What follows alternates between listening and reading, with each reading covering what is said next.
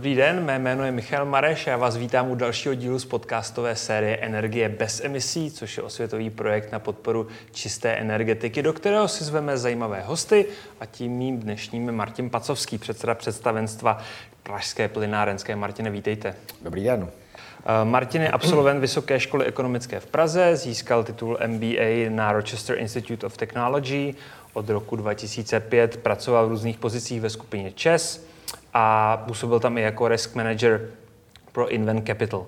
Eh, potom z firmy odešel a věnoval se svému vlastnímu biznisu v rámci Gourmet Invest, který má pivovary, budeme se o tom určitě bavit. A potom se v roce 2021, to znamená na začátku tohoto roku, vrátil do oblasti energetiky a stal se, jak jsem zmiňoval, předsedou představenstva Pražské plynárenské Martine, my se tady v podcastu bavíme o udržitelnosti ano. a emisích a vy jste v Česu působil právě jako šéf útvaru obnovitelných zdrojů, eh, takže máte k tomuhle tématu velmi blízko historicky. Já bych řekl, že jsem jako jeden z průkopníků zrovna zelené energetiky ve skupině ČES a jako osobně mě to samozřejmě baví a velká část mojí kariéry byla spojená s obnovitelnými zdroji, takže samozřejmě ano, jako mám k tomu hodně blízko. Vy sám osobně nějaký využíváte? Tak já teďka mám zrovna uh, rozdělanou instalaci u mě na domě, takže, uh, takže jsem zrovna uprostřed stavby uh, mé fotovoltaiky vlastní, takže mám ji namontovanou na střeše, čekám na zapojení rozvaděče, uh, mám elektroauto, takže chtěl bych vyzkoušet jako kompletní instalaci. A na našem Jarošovském pivovaru zrovna probíhá instalace druhé fotovoltaiky, kde bychom chtěli udělat nejzelenější pivovar Máme připraven i jeden takový jako zajímavý produkt, pivo uvařené výhradně ze eh, zelené energie, takže eh, i sám na sobě zkouším záludnosti eh, zelené energetiky. Takže zelené pivo už konečně nebude jenom to obarvené z Brna, ale i to pravě opravdové zelené. Doufáme, doufáme, ano. Každopádně já jsem se ptal i proto, že více než 1,6 milionů domácností v Česku využívá centrální zásobování teplem které dnes z většiny pochází z uhlí, mm-hmm. tak jsem se chtěl dát na tenhle ten výhled. Jak to bude, až uhlí nebude? Já myslím, že to je jako dobrá otázka, tak samozřejmě odpověď na to je, bude zemní plyn a v zásadě já tím, že za A pracuji v plynárně, ale za B jsem přesvědčen o tom, že plyn je víceméně na následujících 10-15 let eh, klíčový eh, zdroj pro teplárenství a pro vytápění. Ono ani v České republice to nelze jinak, protože Česká republika nemá velký potenciál v obnovitelných zdrojích ani ve slunci, ani ve větru. Většinou obnovitelné zdroje se budou používat na, na tu část, řekněme, elektro a, a myslím si, že určitě vytápění bude, bude plynové, po případě tepelná čerpadla, ale, ale řekněme, jako ve velkém městě, jako je Praha, nevidím velký potenciál pro jiný typ vytápění v současné době než je plyn. Samozřejmě do budoucna se můžeme bavit o nějakých vodíkových technologiích, ale to bych řekl, že je spíš hudba budoucnosti a hlavně nákladová záležitost. I o tom se určitě budeme bavit. Mě by zajímalo eh, rok 2038 definovaný jako konec uhlí. Jak se tohle to promítne do vašeho biznesu, biznesu Pražské plynárenské? Tak já doufám, že o dost dříve, eh, protože v zásadě eh, všechny analýzy a i naše forecasty vlastně ukazují, že samozřejmě náhrada uhlí v Česku, jak už jsem řekl, je zemní plyn. To znamená, my jako očekáváme, že většina dodavatelů tepla, která jsou, které, které jsou v uhl, postaveny na uhlí, přejde na zemní plyn. Konec konců skupina ČES teďka nedávno ohlásila uzavření mělníka. A to znamená, centrální zásobování teplem v Praze je postaveno na tepla, nebo z velké části na teple z mělníka bavíme se o nějaké systému vytápění postaveném na, na plynu pro, pro Prahu. Takže já vidím budoucnost minimálně do roku 2040 jako plynárenství jako velmi, řekněme, růžovou. Má to svoje samozřejmě konotace, ale, ale v každém případě plyn a teplo patří k sobě.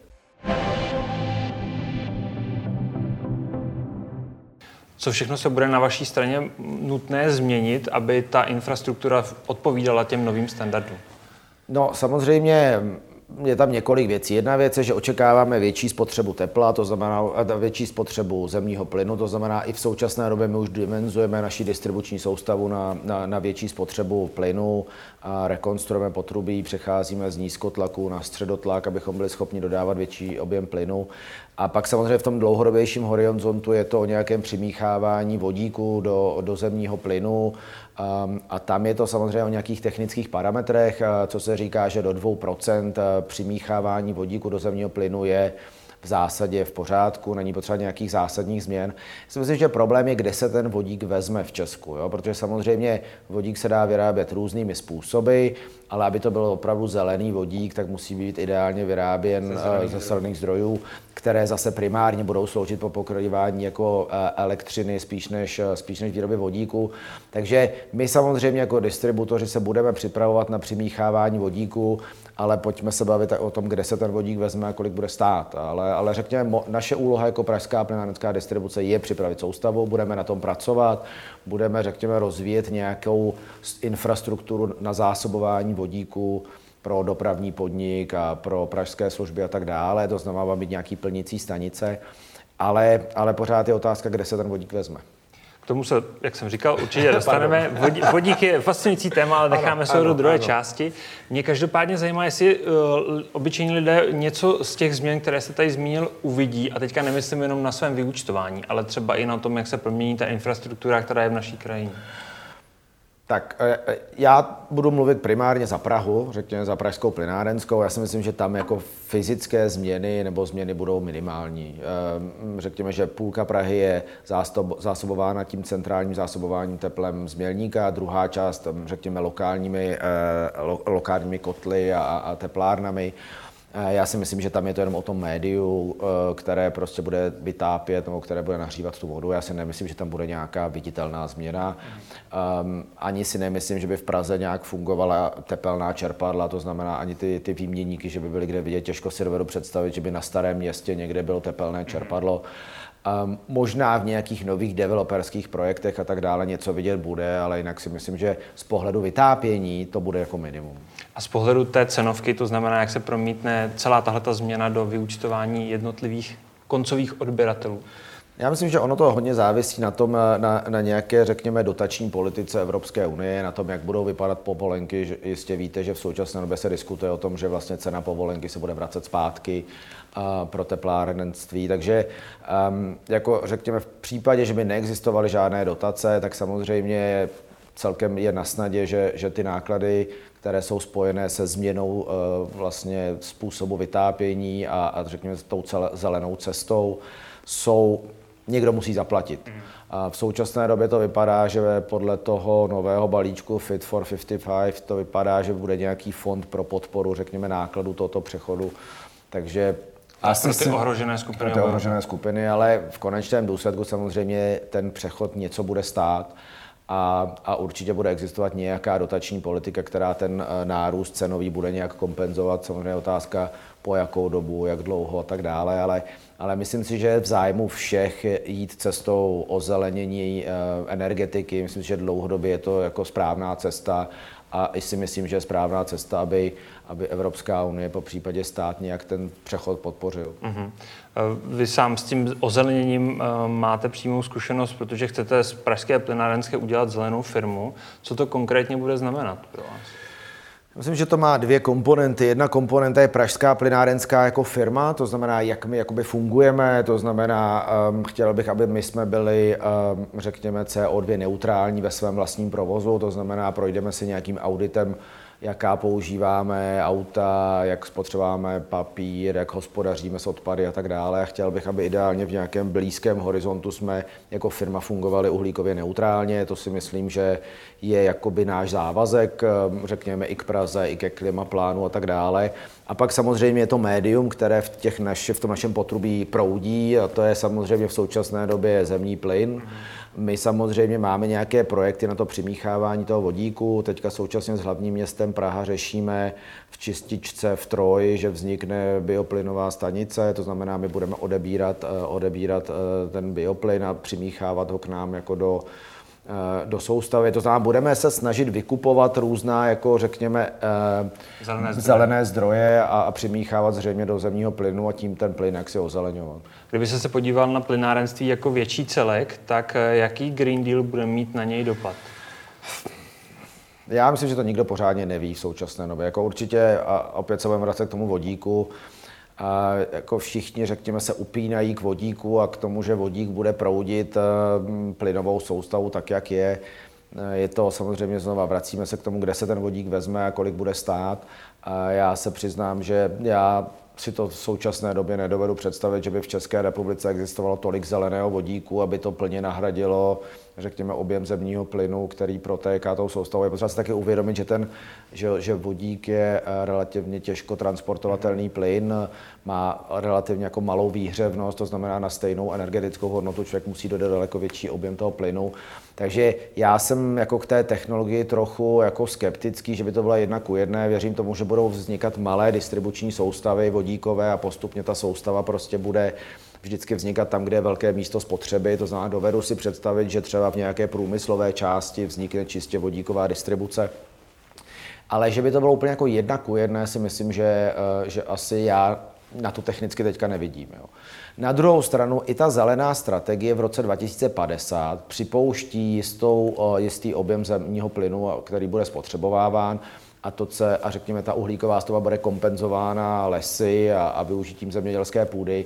Já třeba osobně si myslím, že zemní plyn tady zůstane a, a uvidíme v jaké formě, v jakém rozsahu, ale, ale myslím si zejména pro Českou republiku, jako zemi, která opravdu nemá, nemá moře, nemá pořádně vítr a nemá potenciál ve fotovoltaikách a je relativně hustě zabydlená, obydlená, tak si myslím, že těžko bude nějaká jako alternativní volba nebo v současné době samozřejmě technologický pokrok se může posunout, ale já v současné době ji prostě nevidím. Ještě když se podíváte na ten závazek roku 2050, který si před sebe Evropská unie dala, přijde vám to něco splnitelného? Já bych to řekl asi takhle. Asi v roce 1990 by se taky člověk těžko představil, jak bude vypadat eh, fotovoltaická energetika, jak bude vypadat offshoreová firma, jak bude vypadat eh, větrná elektrárna v Německu. Já myslím, že to je těžký jako říct ne nebo ano. A já si třeba myslím, že eh, Německo se hodně posunulo těmi závazky jako dopředu i průmyslově a industriálně, takže samozřejmě jako v Německu ta podpora byla relativně velká těm obnovitelným zdrojům. Na druhou stranu si myslím, že německý průmysl získal prostě eh, skvělé jako schopnosti a, a expertízu inovace. a inovace. A jako já v principu si myslím, že to je dobrý dávat si jako ambiciozní závazky, byť člověk nutně přesně jako nemusí vidět jako technicky cestu, která k ním jako pospěje. A myslím, že je fajn mít nějakou diskuzi, myslím si, že ta, ten vývoj se jako posune dopředu. Myslím si, že je samozřejmě otázka, jak by měly vypadat, jak by měla vypadat podpora, jak by měla být agresivní. Já si třeba prostě myslím, že v jeden okamžik ta podpora má jako klesat a měly by jakoby nastupovat nějaké tržní mechanismy, protože jinak samozřejmě je to jako velmi složité podnikat v energetice. Ale, ale v principu si myslím, že jako proč ne, proč si ten závazek nedat, ale to, že jako nevidím teďka úplně přesně tu technologii, to je asi jiná věc. No.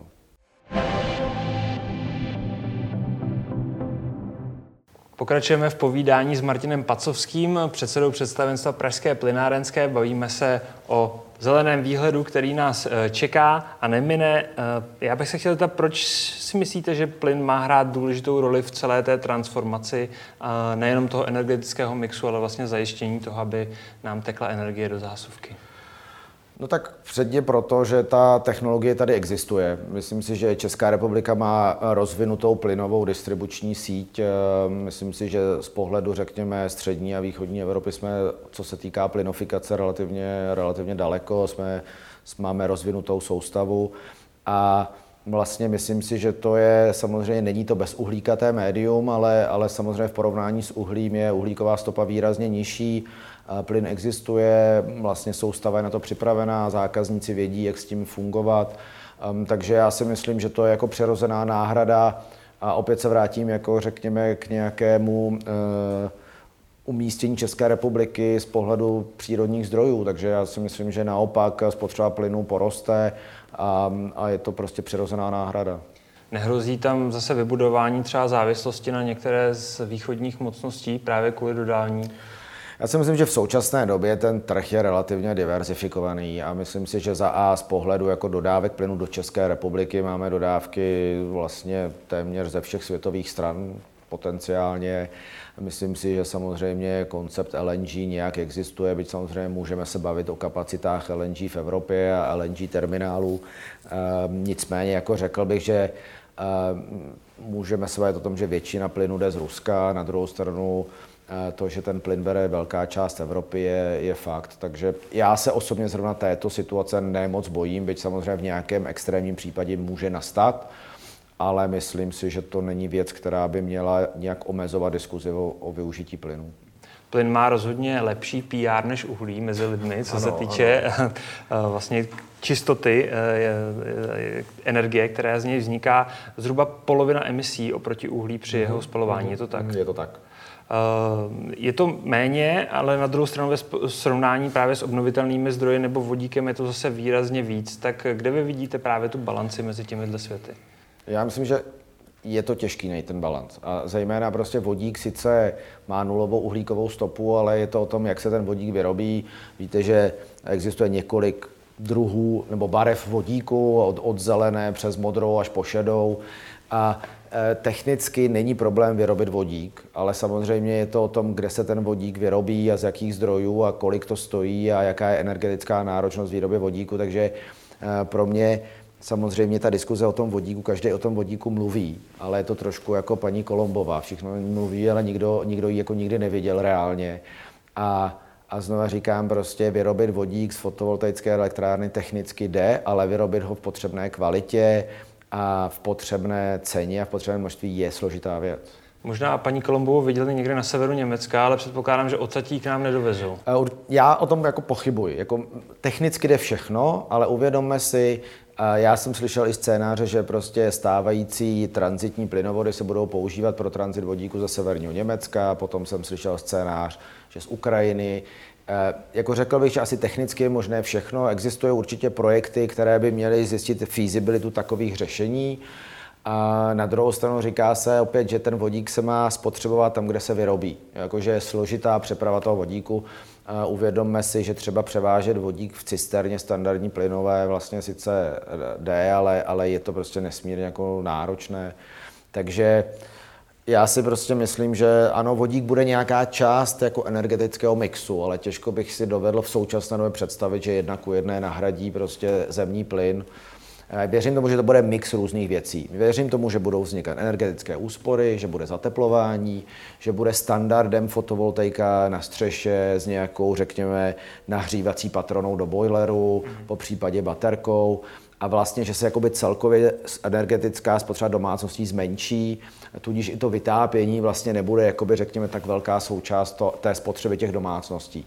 Jo, takže jako řekl bych, že ono to bude tak, eh, že, že i ta potřeba toho vytápění prostřednictvím standardního plynu bude, bude klesat díky spíš úsporám, než že bychom jedna ku jedné nahradili, eh, nahradili Tedy současné zdroje. Současné zdroje.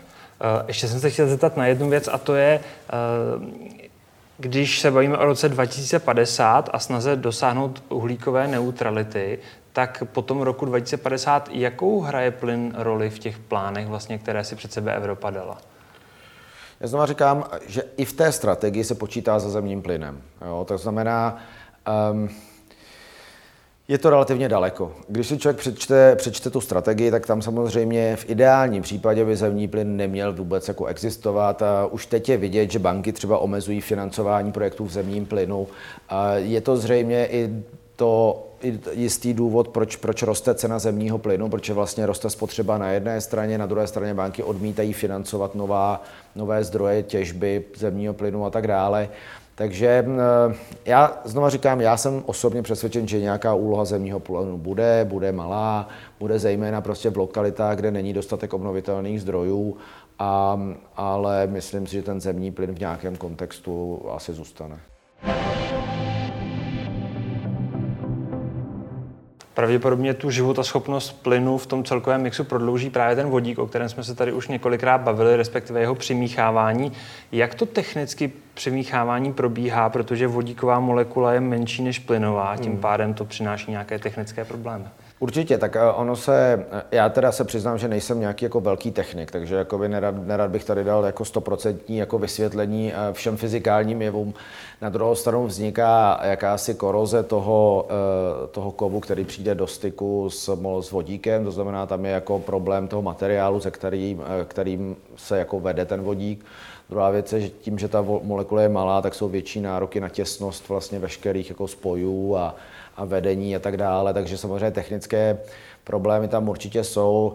Teďka Český plynárenský svaz startuje projekt na právě verifikaci toho, kolik je optimální množství vodíku, který se dá vtláčet, řekněme, do stávajícího pro, pro, potrubí, ale jaký je i budoucí stav a jaké to vyžaduje úpravy.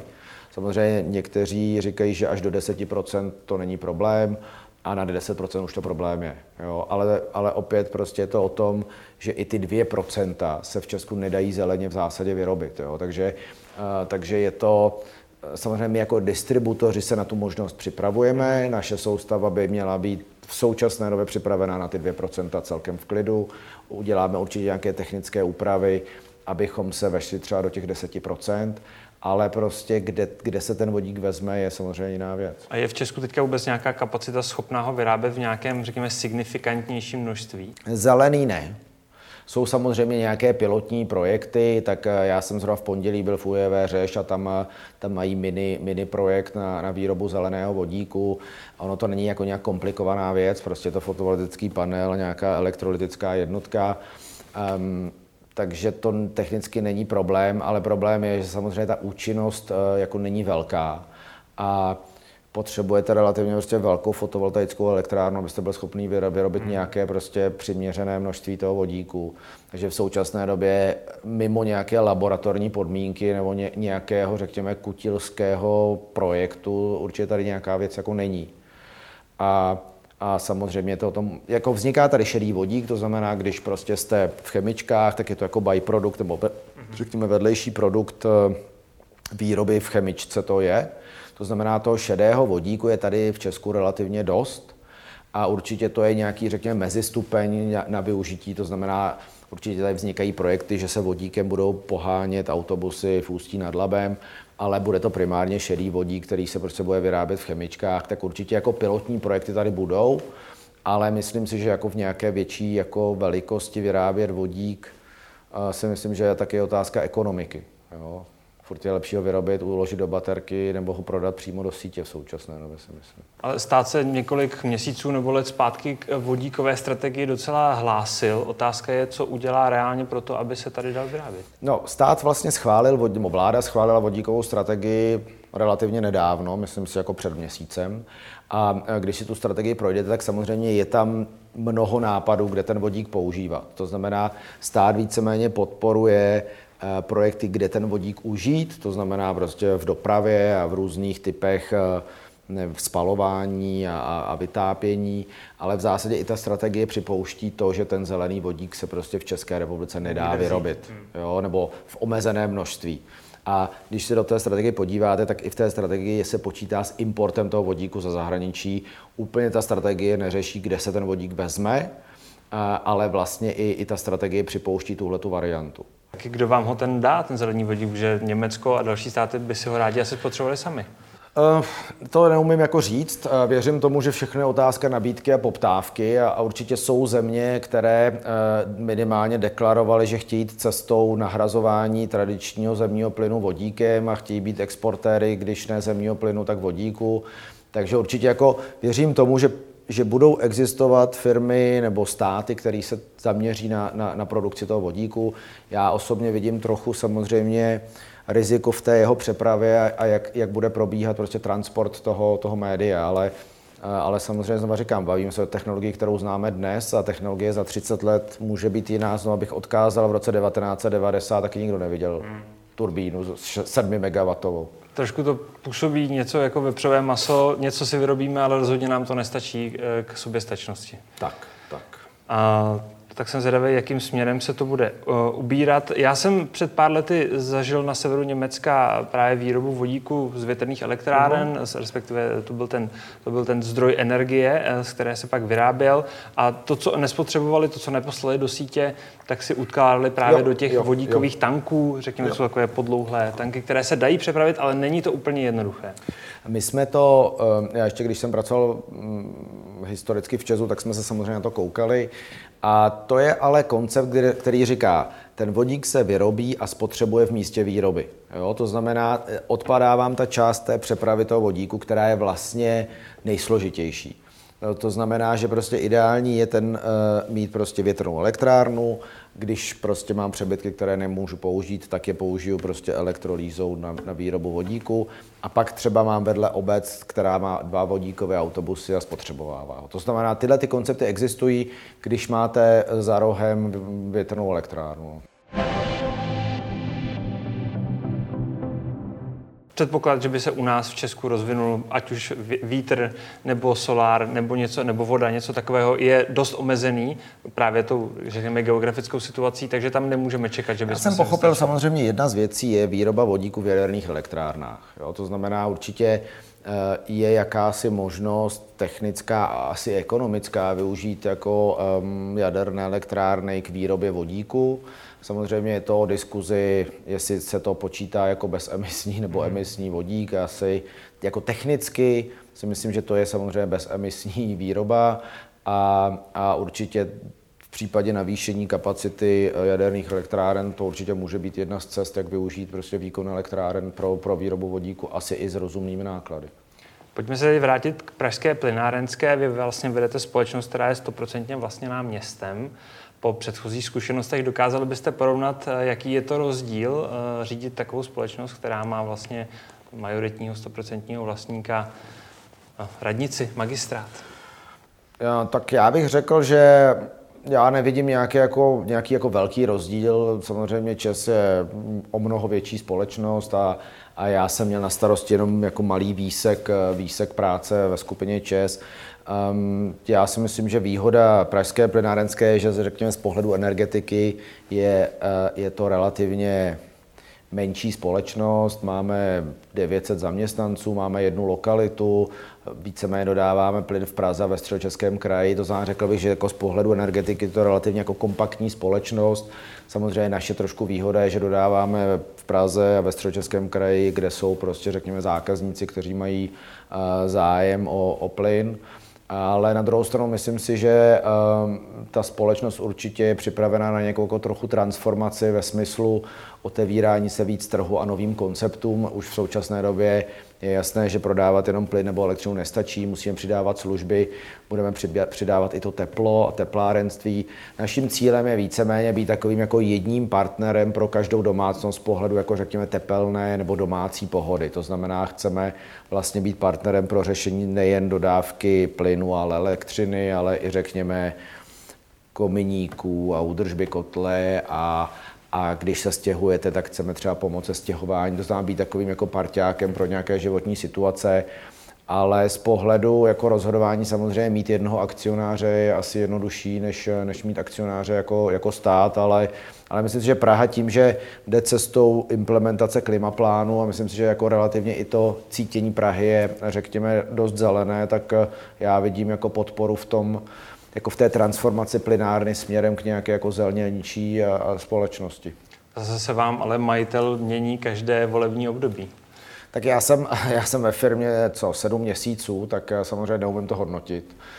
Já jsem víceméně, nebo já vidím svoji úlohu jako manažera, který má řídit, řekněme, energetiku, který tam je o to, aby řídil plynárnu. Samozřejmě uvidíme, jak budou probíhat volby a, a beru to jako, řekněme, moje mise, že jsem jako najatý na, na to, abych tu plynárnu provedl nějakou změnou, která prostě má vyústit v energetiku, která bude schopná čelit, řekněme, nástrám nové, nového paradigmatu nebo klimaplánu. Samozřejmě chápu, že tam v jednovolební období být můžu a druhé, druhé ne. Je to vlastně citlivá pozice i z pohledu toho, že vy ve stovkách milionů přispíváte do městské kasy každý rok. A je, je cítit tlak po téhle té lince taky? Tak my jsme v zásadě největší uh, městská energetická společnost, uh, 100% vlastněná městem, přispíváme více jak půl miliardy ročně do rozpočtu. Um, myslím si, že jako co já zatím oceňuji po sedmi měsících, že, že, že jako ta pražská politika relativně chápe pravidla corporate governance, to znamená, takový to jsem akcionář, mám dozorčí radu, já jsem předseda představenstva, takže neřekl bych, že jsou tam nějaké jako ne, ne, nepragmatické tlaky, nebo samozřejmě diskutujeme s městem, co město chce a nechce a, a samozřejmě město vyhlásilo svůj klimaplán. My jsme jako rádi, že jsme se stali partnery klimaplánu, to znamená, budeme vyvíjet nějaká nová řešení na bázi i fotovoltaik. Samozřejmě chápeme, že, že musíme víc nastoupit do té zelené energetiky. Takže určitě tahle ta diskuze běží, ale, ale řekl bych, že to je ve standardním komunikaci jako akcionáře a, a managementu. Mm, mohl byste ještě trošku rozvést tu tranzici, kterou uh, firmu chcete právě provést, jestli je teda je to zřetelný posun od komodity ke službě? Jsme, já teďka po svém nástupu jsem víceméně vyhlásil projekt, transformační projekt eh, s názvem Na plný plyn, eh, celkem nekreativně. A a vlastně já trošku těžím ze svých zkušeností, které mám, eh, které jsem získal vlastně, řekněme, v Rumunsku a v Turecku, kdy vlastně kdykoliv jsme přišli, tak jsme tu společnost vzali, zatřepali s ní a nějak jsme ji přeskládali. To znamená, pro mě jako změna a projekty a transformace je víceméně jako standardní mód fungování. Takže já vlastně bych ani nechtěl jít dělat eh, předsedu představenstva firmy, kde bych vlastně jako neměl nějakou jako transformační náplň. Takže já trošku se jako sám sebe živím tou transformací. A je jasné, že prostě plynárna, co by komodita a dodavatel komodity nepřežije. Jo? My samozřejmě máme výhodu, že máme k sobě i tu plynovou distribuci, což je regulovaný biznis, to znamená velká část našeho zisku je generovaná z distribuce z regulovaného biznisu, takže řekněme, máme takovou jako kotvu, která nás ekonomicky drží. Na druhou stranu máme velký podíl obchodu s elektřinou, teďka nově děláme i teda obchod s teplem a jako mým cílem je zefektivnit obchod. Víceméně my se musíme rozhodnout, komu, kdo jsou naši zákazníci, jaká je naše teritorium. My třeba v současné době dodáváme eh, plyn pod značkou Pražská plynárenská i na Moravě, což si myslím, že občas komplikované prodat, eh, prodat v Ostravě plyn se značkou Pražská plynárenská. Ale v zásadě eh, my teďka procházíme první fází té transformace a chceme si říct, naši zákazníci jsou Praha, střední Čechy, a tam se budeme soustředit, protože tam je nějaká naše nabídka a chceme k tomu plynu a elektřině přidat fotovoltaika, kompletní řešení, prostě řekněme, když máte jakýkoliv problém prostě s tepelnou nebo energetickou pohodou, tak my bychom chtěli být právo první volby. Současně samozřejmě chceme být i cenově přízniví pro Pražany a, a chceme prostě poskytnout přiměřenou kvalitu služeb. Nechceme být rozhodně nějaký, jako řekněme, low-costový model obsluhy. Máme celkem specifické zákazníky ve smyslu jako elektronizace, to znamená, chceme být jako hodně digitální, jako jedni z první, nebo více první energetika jsme implementovali Bank ID vlastně do našeho portálu, takže samozřejmě půjdeme i touto, touto cestou. No. Ještě mě zajímalo, jak se projevil COVID do, vašich, do vašeho biznisu i do toho, jak vlastně lidé konzumovali, spotřebovávali uh, plyn. Tak eh, my, my jsme měli dva protichůdné vlivy. Eh, jeden, protichůd, jeden vliv byl velký pokles spotřeby plynu eh, a tepla, zejména v hotelech a v gastru, to znamená, tam bylo až minus 70% spotřeby plynu v gastru a, a v hotelnictví. Na druhou stranu lidé byli doma a, a topili a současně byla relativně dlouhá chladná zima. Takže paradoxně nám se to projevilo celkem, celkem neutrálně, ten, ten covidový stav uvidíme, jak bude vypadat jako podzim letošního roku. Co je samozřejmě důležité, je vidět, že za poslední rok narostly ceny zemního plynu na burze více než šestkrát. To znamená, samozřejmě nás určitě čeká nějaká diskuze o úpravě cen, takže se to netýká vlastně jenom elektřiny, ale i zemního plynu. Takže um, jako samozřejmě ten dopad toho covidu možná zprostředkovaně i přes tu, přes tu cenu zemního plynu, ale ale myslím si, že celkově jsme jako obchodně ten, ten loňský rok i to jaro zvládli jako dobře. Co se týká jako údržby našeho zařízení, tak samozřejmě měli jsme nějaké dodatečné náklady prostě s tím, jak organizovat party, aby se, aby se vzájemně nepotkávali. Takže tak. No.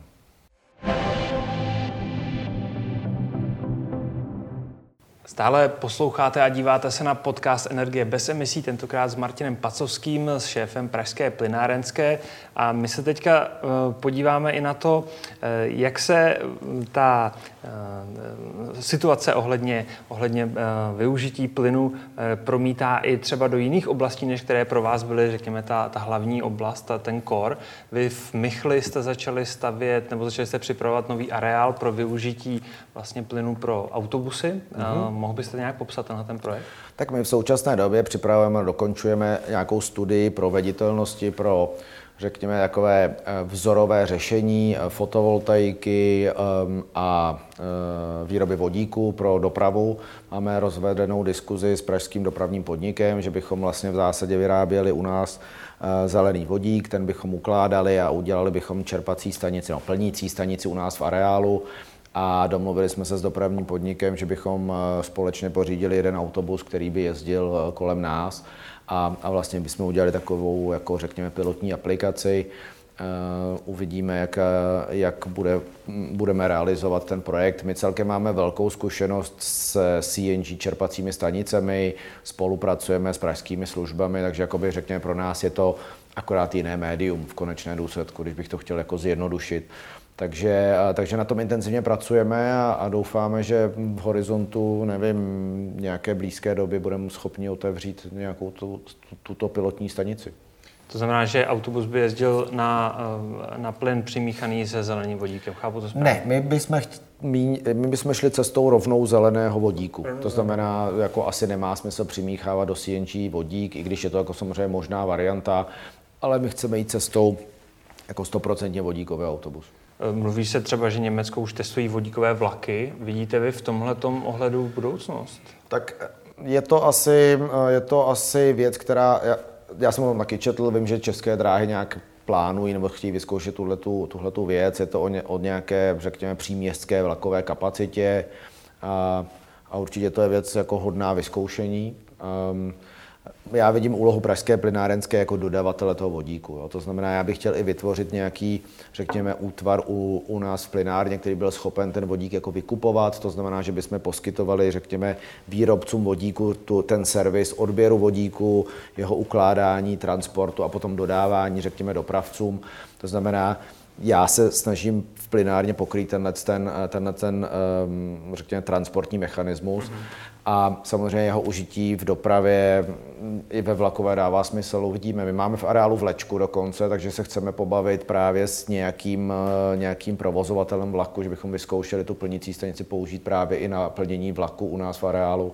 Takže samozřejmě těch plánů je hodně.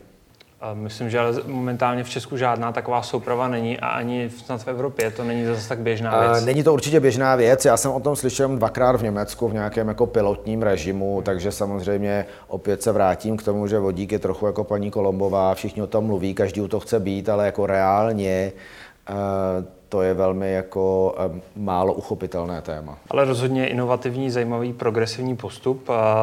Ještě jsem se chtěl zeptat na Kbeli, protože mm-hmm. vy tam vlastně taky děláte pilotní projekt, a společně provozujete tepelné hospodářství. Co si pod tím má člověk představit?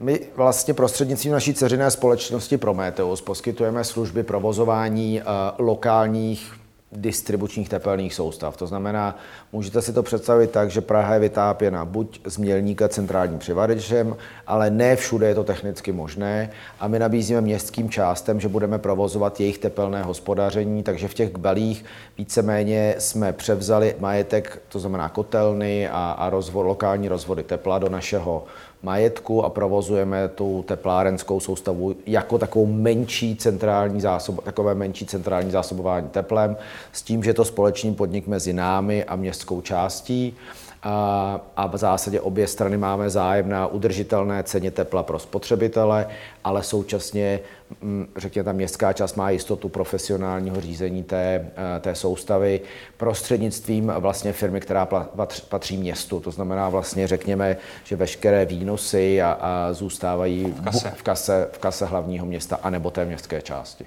Co vám zatím tenhle ten projekt ukázal? No tenhle ten projekt nám ukázal, že to vlastně umíme a že my umíme poskytnout řešení, které je výhodné eh, zejména pro městskou část a pro ty městské části, ale vlastně, že i my jako plinárna na tom jsme schopni vydělat nějaké peníze a že jsme schopni reagovat velmi rychle na požadavky městských částí a, a že vlastně i když vypadáme jako, řekněme, městská společnost, která by se mohla stát, zdát velká, málo flexibilní, tak přesto jako jsme schopni poskytnout řešení, které je konkurenceschopné. Takže samozřejmě rádi budeme expandovat i, i do, měst, do jiných městských částí. Když se teďka přesuneme od, od plynu k, řekněme, k nápojům, ano. tak eh, vy jste založil, jste spoluzakladem skupiny, skupiny Gourmet Invest, která má na Moravě tři pivovary a zabezpečuje taky výrobu limonád, je to tak? Zatím dva pivovary, třetí je ve výstavbě, ale, ale brzy budou tři. Brzy budou tři. Uh, Jarošov, Znojmo a bude Brno. Ano. Uh, vy jste se k tomu dostal vlastně Eh, souběžně s koncem vaší kariéry v Česu. Ano. A teďka tam fungujete tak nějak na dálku, když řídíte Pražskou plynárenskou? Já v zásadě mám to štěstí, že mám k sobě dobrý tým v pivovarech a vlastně já jsem opravdu skončil svoji funkci v Česu a začal jsem se věnovat intenzivně budování té skupiny pivovarů. Já osobně jsem, nejsem expert na vaření piva, nicméně jsme propojili vlastně moje schopnosti, jako řekněme, z korporace a řízení financí a projektů se znalostmi pana Harašty, který zase rozumí tomu pivu. A řekli jsme si, že proč dělat jeden nebo dva piva, když můžeme vytvořit nějakou skupinu s nějakými synergiemi, tak jsme se do toho tak jako ponořili, povedlo se nám pár docela dobrých projektů, i na získávání financí a investorů a tak dále ale bohužel jsem samozřejmě, no bohudík, jsem neodolal nabídce na Pražskou plynárenskou, takže jsme se dohodli, že pan Haražta vlastně převzal moji funkci, řekněme, ve vedení té skupiny a víceméně jsme obsadili pozice ředitelů v těch pivovarech, takže vlastně všechno se to jako posunulo opatro výš, takže já jsem, řekněme, teďka jako v pozici informovaného akcionáře, ale musím říct, že je mi trochu líto, že nejsem u toho, protože jsme zrovna nabrali takové jako dobré momentum ve všech těch pivovarech, tak eh, jsem trošku spíš v pozici konzumenta než, eh, než úplně manažera, ale dělá mi to samozřejmě radost, je to nějaká věc, která je nějakou formou mého důchodového pojištění, doufejme, tak, eh, takže je radost se dívat, jak rosteme. No. Jak se to stalo, že jste se od energetiky dostal k něčemu tak jinému, jako je pivo? Uh, úplnou náhodou. Já jsem vlastně, když jsem měl sabatikl z Česu, tak jsem se potkal s panem Haraštou. Úplně náhodou nás někdo představil. A on zrovna byl, řekněme, relativně vysoce postavený manažer v Heinekenu, byl stejně jako já trochu frustrovaný z korporace, ale na rozdíl ode mě rozuměl produktu a, a umí ha, vařit pivo, ale rozumí mu i ekonomicky a marketingově a je velmi omezený počet lidí, který jako umějí skloubit schopnost eh, rozumět produktu, ale dát ho do business caseu a ještě ho odprezentovat. Já jsem prostě v životě potkal, možná na prstech jedné ruky bych to, bych to spočítal. To znamená, jsme si trošku jako padli kolem krku, protože on zase nechtěl řešit finance a investory, takže řekl bych, je to náhoda. Možná kdyby vařil nevím, guláše, tak spolu děláme guláše, možná kdyby vařil něco jiného. Protože v zásadě si myslím, že to je o tom rozumět trhu, rozumět produktu, ale být schopen prostě spočítat nějaký case a vlastně dosáhnout těch čísel. A to musím říct, že i přes naše nějaké konstruktivní relativně hádky se nám naučilo spolu fungovat a teď už je vidět, že vlastně jsme schopni relativně rychle identifikovat investiční příležitosti v tom pivovarnictví. Takže je to velká náhoda. Já sám nejsem jako moc velký konzument piva, mm-hmm ale musím říct, že, že mě to jako baví. Co vás přivedlo do těch neúplně pivařských oblastí, jako je Jižní Morava? Pan Harašta bydlí v Brně.